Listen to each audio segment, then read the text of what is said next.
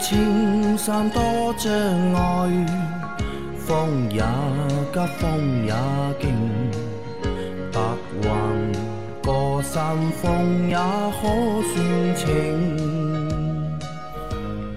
莫说水中多变幻，养车修车乐趣多，开车用车没烦恼。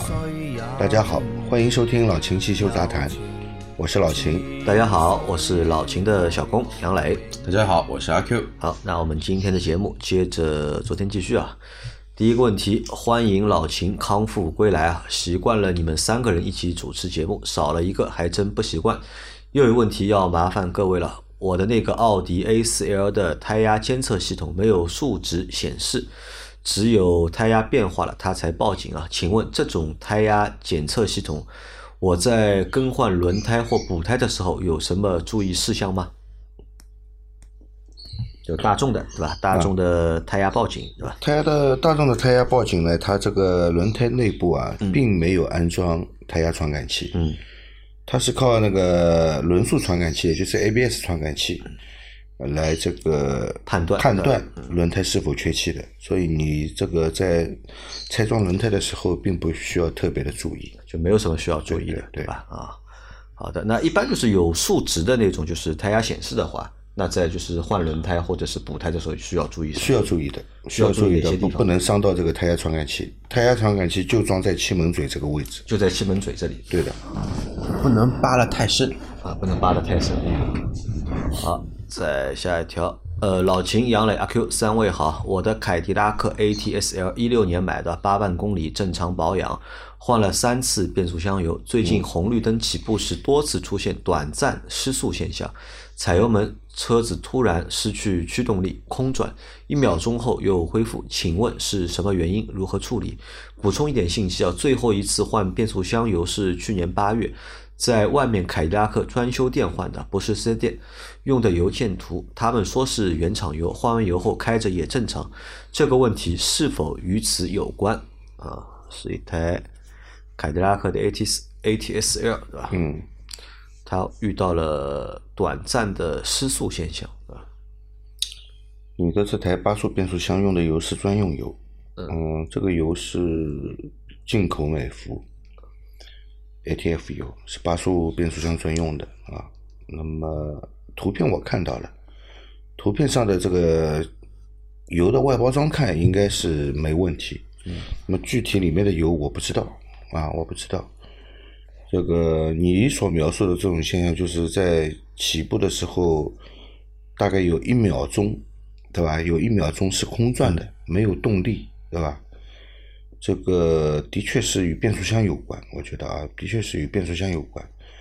那么变扭器也是一个考虑因素，变扭器，变扭器也是一个考虑因素。第二就是，呃，你变速箱油的油量啊，你最好是把车子顶起来看看，变速箱油底壳有没有渗油的现象，造有没有漏油的现象。如果有漏油的现象，有可能造成你这个变速箱的液位过低，也会出现这样的情况。啊那还会有其他的可能吗？我觉得最好是检查一下变速箱的油位。油位啊，检查油位很简单，很简单，就是把车子升起来，嗯，车辆发着，挂入 P 档，不要熄火，把车子升起来以后呢，它变速箱有个加油口，你打开，看看这个液位是不是在在这个加油口。如果打开以后一滴油也没流出来的话，那可能是液位过低了。液位过低。对啊好的，呃，再下一条，途虎以前感觉只是只能做做保养，现在看来也不是很靠谱啊。上次把我的废气管给干断了，还好找老秦换变速箱油给发现了，并给粘好了。一六年一点五 T 福克斯车主啊，大师给加的别克油用起来没毛病啊。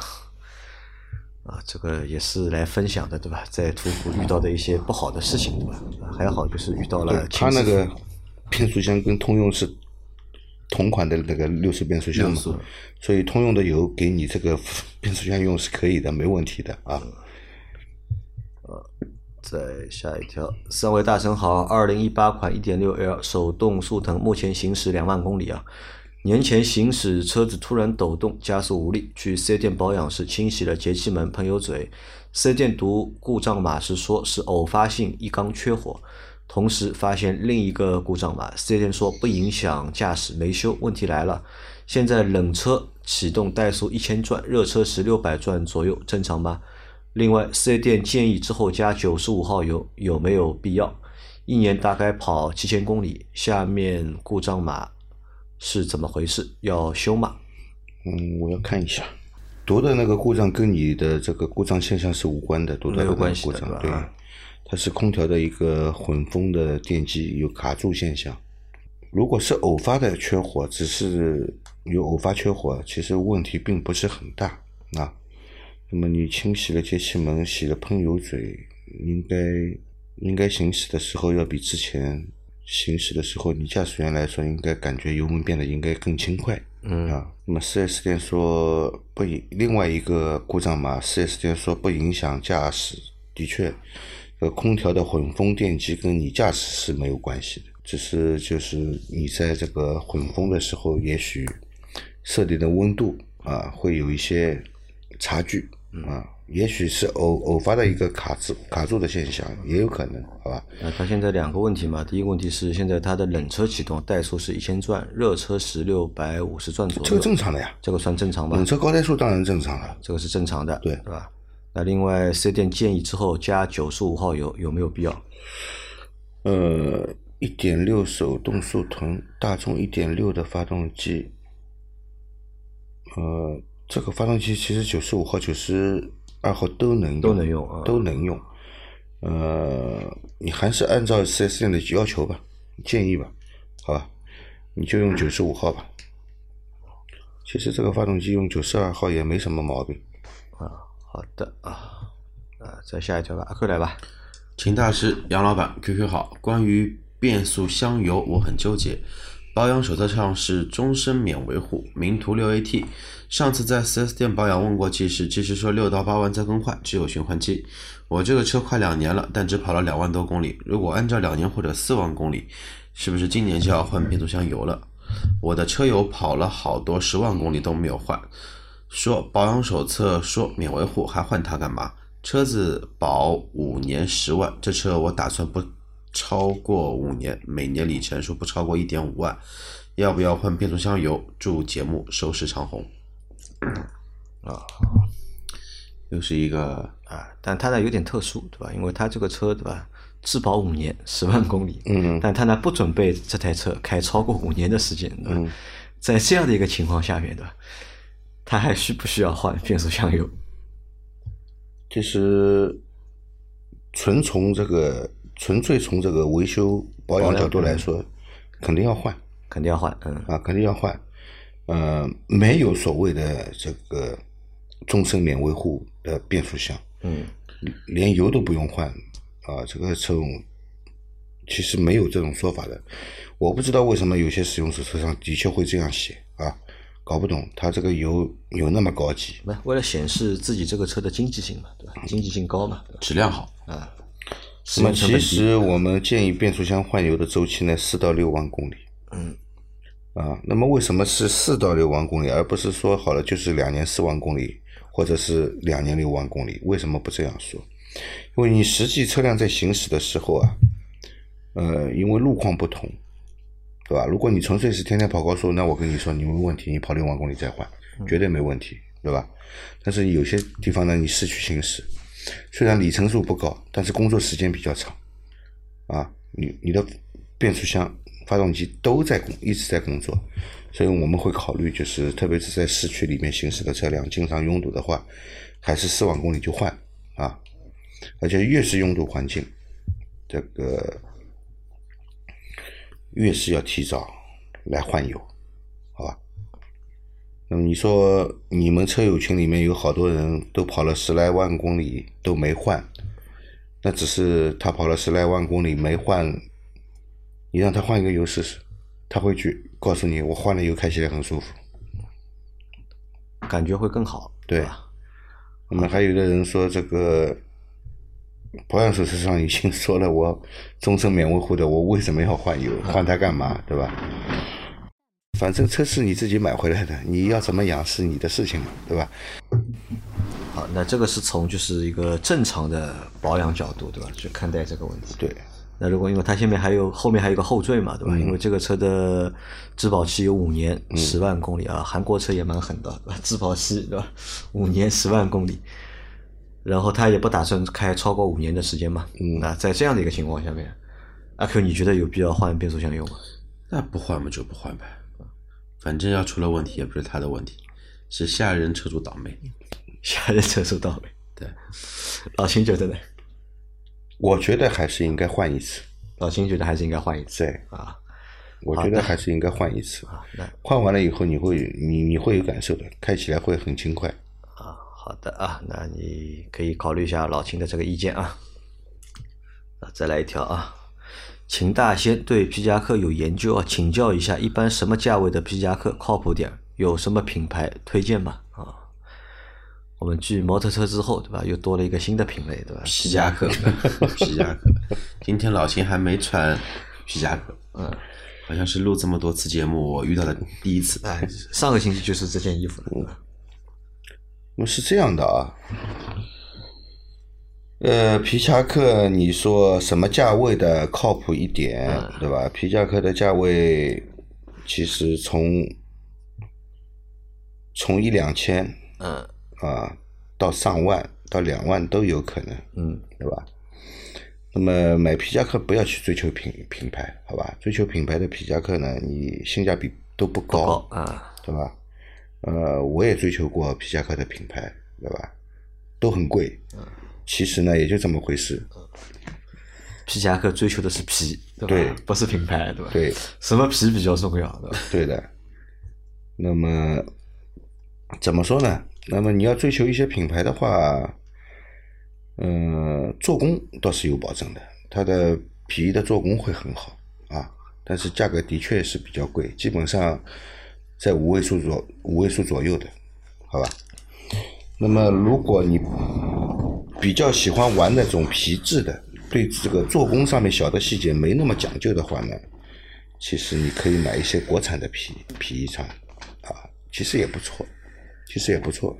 但是我不建议你买海宁的皮衣，我觉得海宁的皮衣一点性价比都没有，卖的嘛不便宜，皮质嘛其实都很烂，啊，只是加工的看上去好一点，啊，但是青岛那里的皮衣呢，原材料呢也是的良莠不齐，有好的原材料，卖的呢相对来说呢也不是很便宜，但是青岛那里做皮衣呢有一点就是这个做工 有点，做工不行，嗯，有点这个做工有点就是回来自己要再把 线拆了再缝一缝。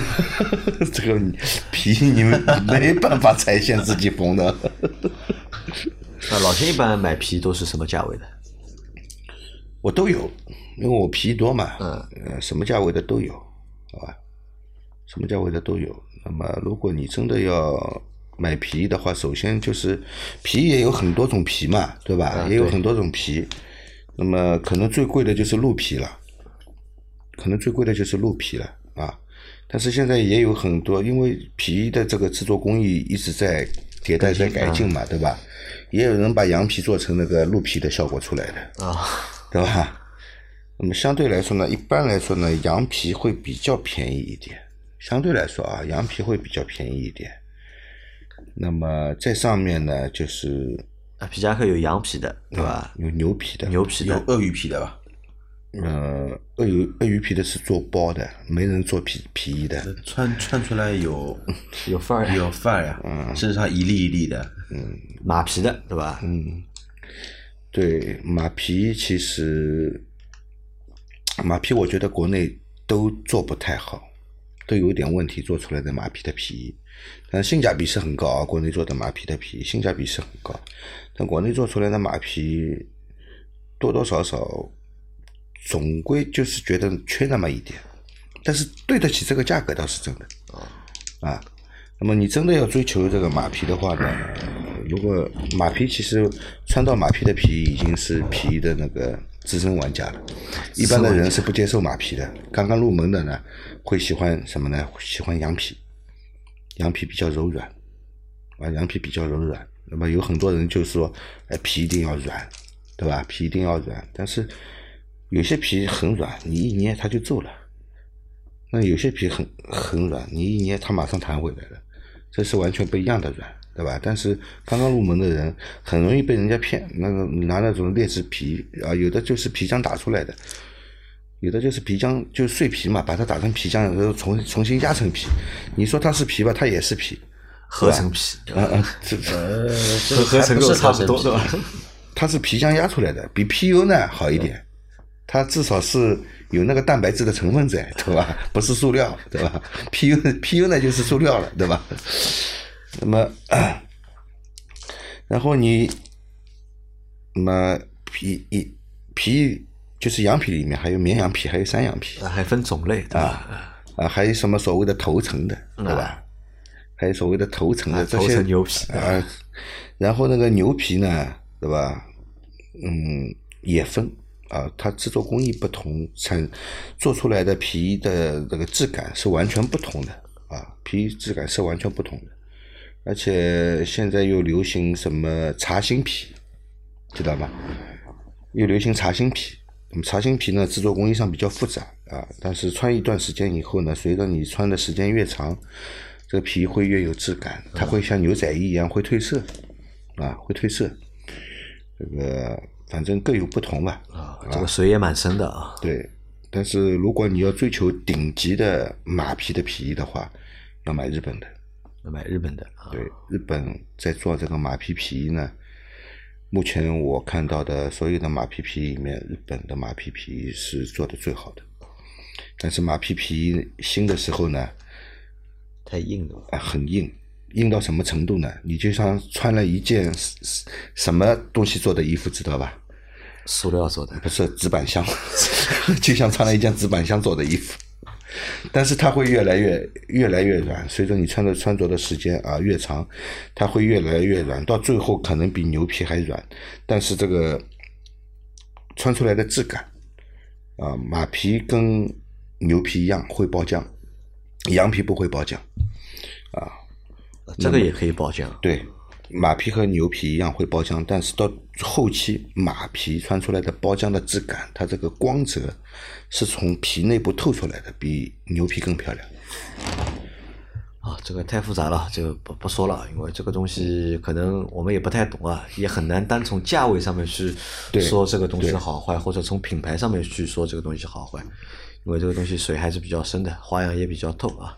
以后有机会再分享啊。再来下一个问题，三位老师好，之前秦大师外出买皮夹克期间问了问题，大师回归了，想继续确认一下。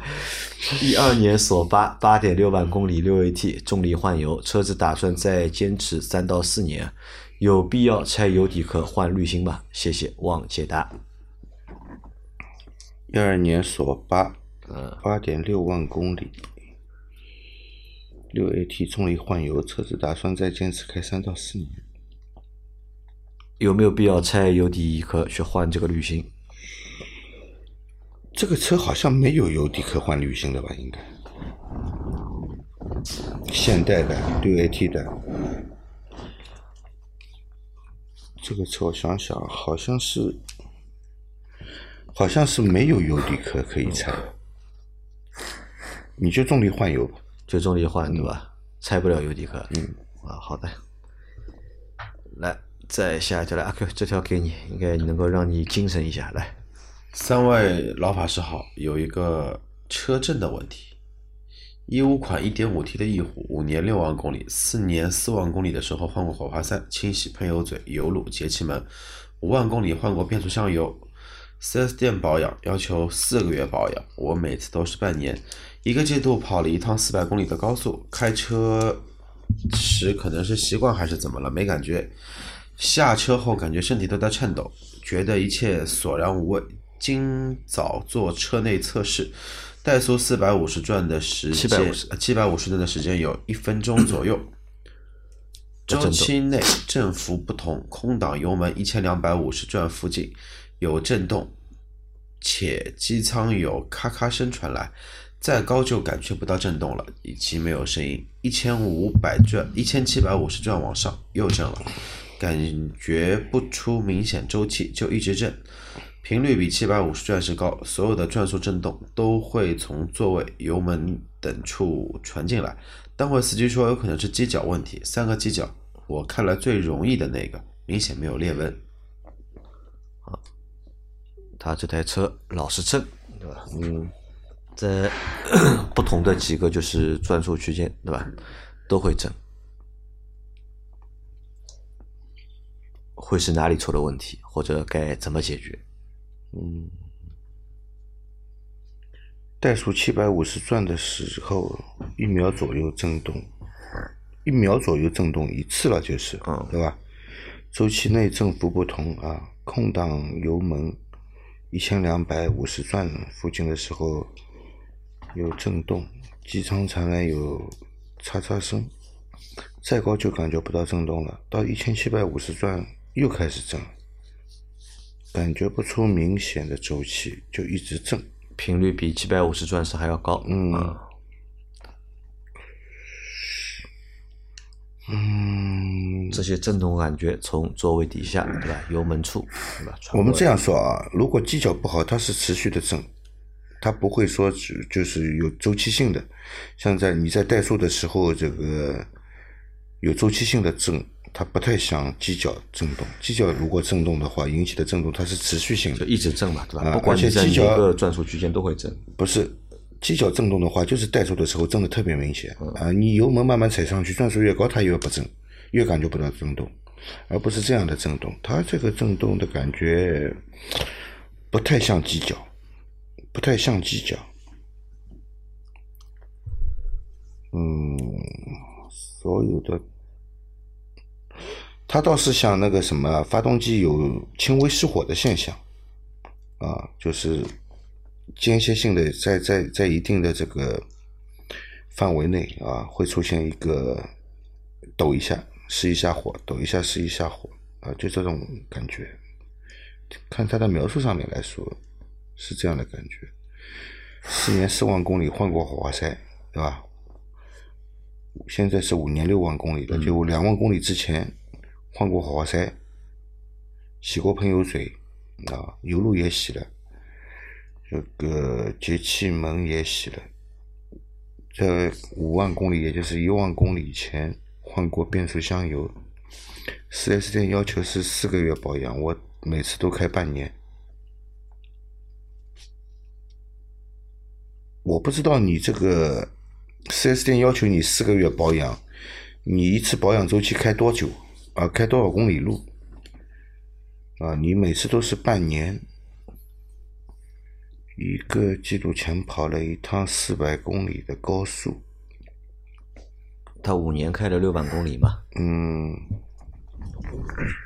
五年开六万公里，那一年也就是一万多公里，对啊，一年一万多公里。四 S 店提供你的问题倒是有点奇怪的。反正我我感觉这个车是这个轻微失火。那么轻微失火呢，你首先还是先从最简单的从火花塞去判断。啊，或者你去 4S 店让他们给你读一下你这个车有没有那个失火记录，是第几个缸？啊，是第几个缸有失火记录，还是读一下的好，我觉得。啊，先确定下来是哪一个缸失火，还是多缸失火。如果是多缸失火跟某一个缸失火，它出现的问题相对来说是集中在某一缸的比较好排除，那也就是火花塞、喷油嘴、点火线圈这些问题集中在某一个缸的话，如果是多缸失火的话，那考虑的问题会更多一点。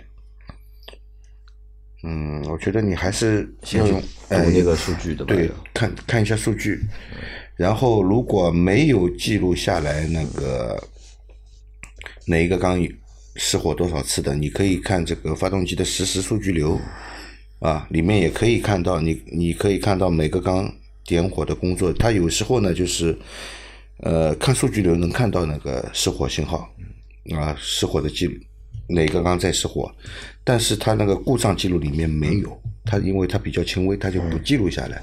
但是你看数据流呢，可以看到的。我觉得还是去读一下这个数据流吧。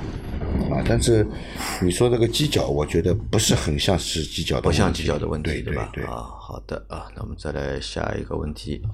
秦师傅、杨老板、Q 总三位大佬好，我老婆的上一代轩逸啊，最近开车过程中提速有脱档、提速迟滞的情况，机油已经到该换的时间了，是机油原因吗？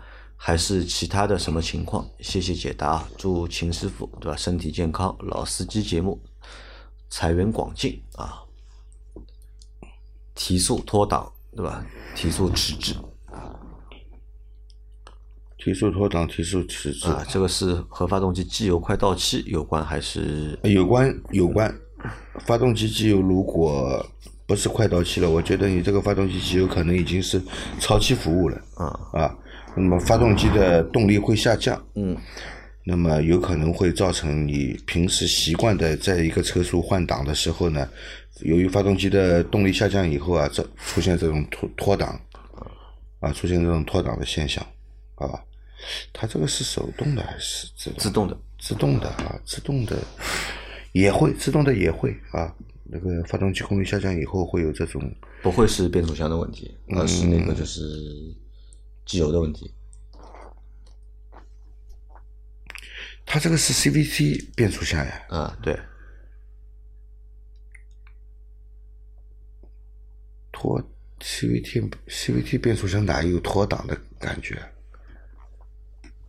要么只有变速箱打滑，或者是提速刚带打滑啊，转速上去车子不动，对，要么就是变速箱打滑，对吧？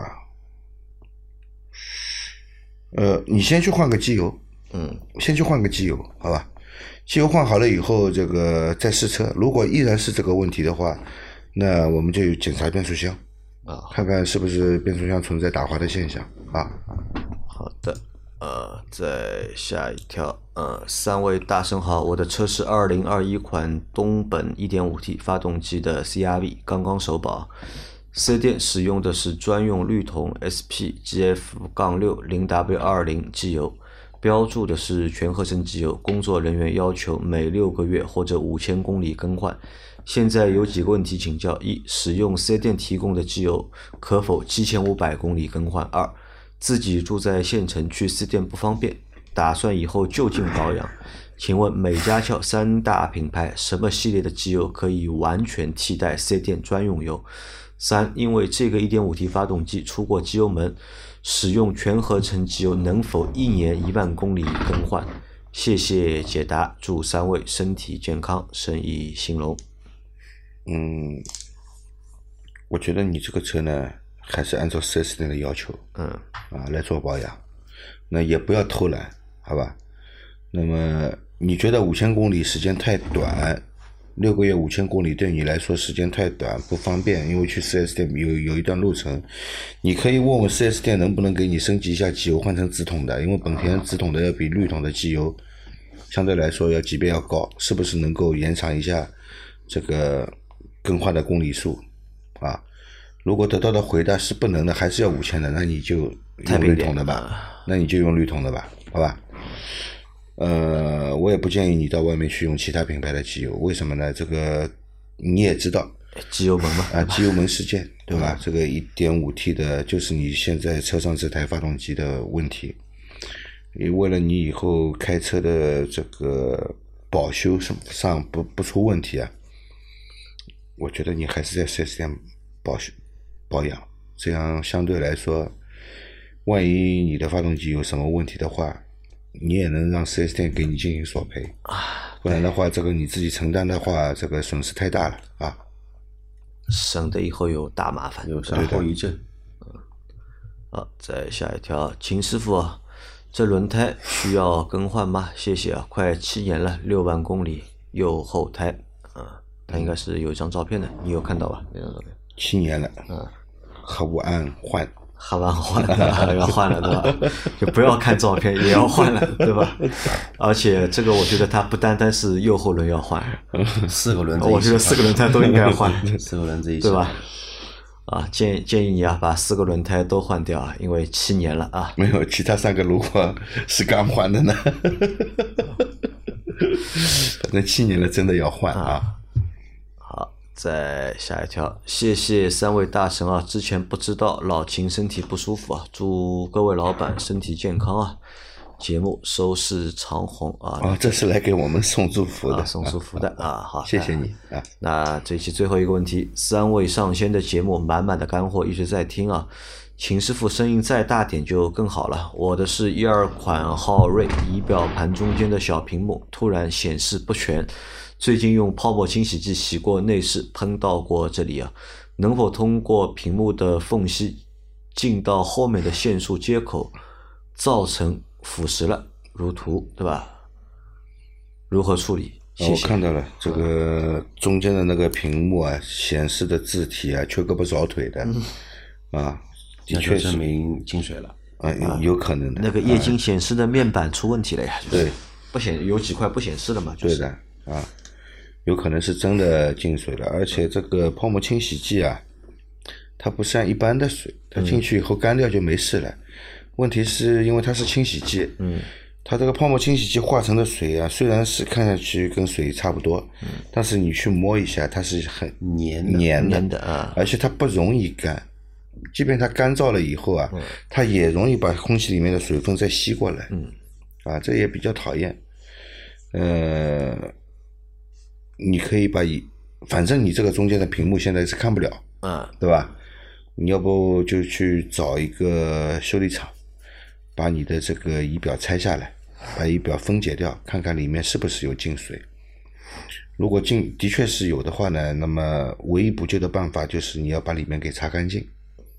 啊，可以用无水酒精擦一下，擦擦干净以后，吹干以后再组装回去以后，再试试看有没有恢复显示。如果没有恢复显示的话，要换一块了。呃，你要去找维修仪表的地方，啊，看看能不能维修啊。毕竟换一个仪表的话，价价格也不便宜。不能单换这块小屏吧？小屏这个没得换，应该是你只能找这个修仪表的。有专门修修仪表的地方，看看有没有这个跟你一样的仪表坏的，这个屏是好的，能不能换过来，对吧？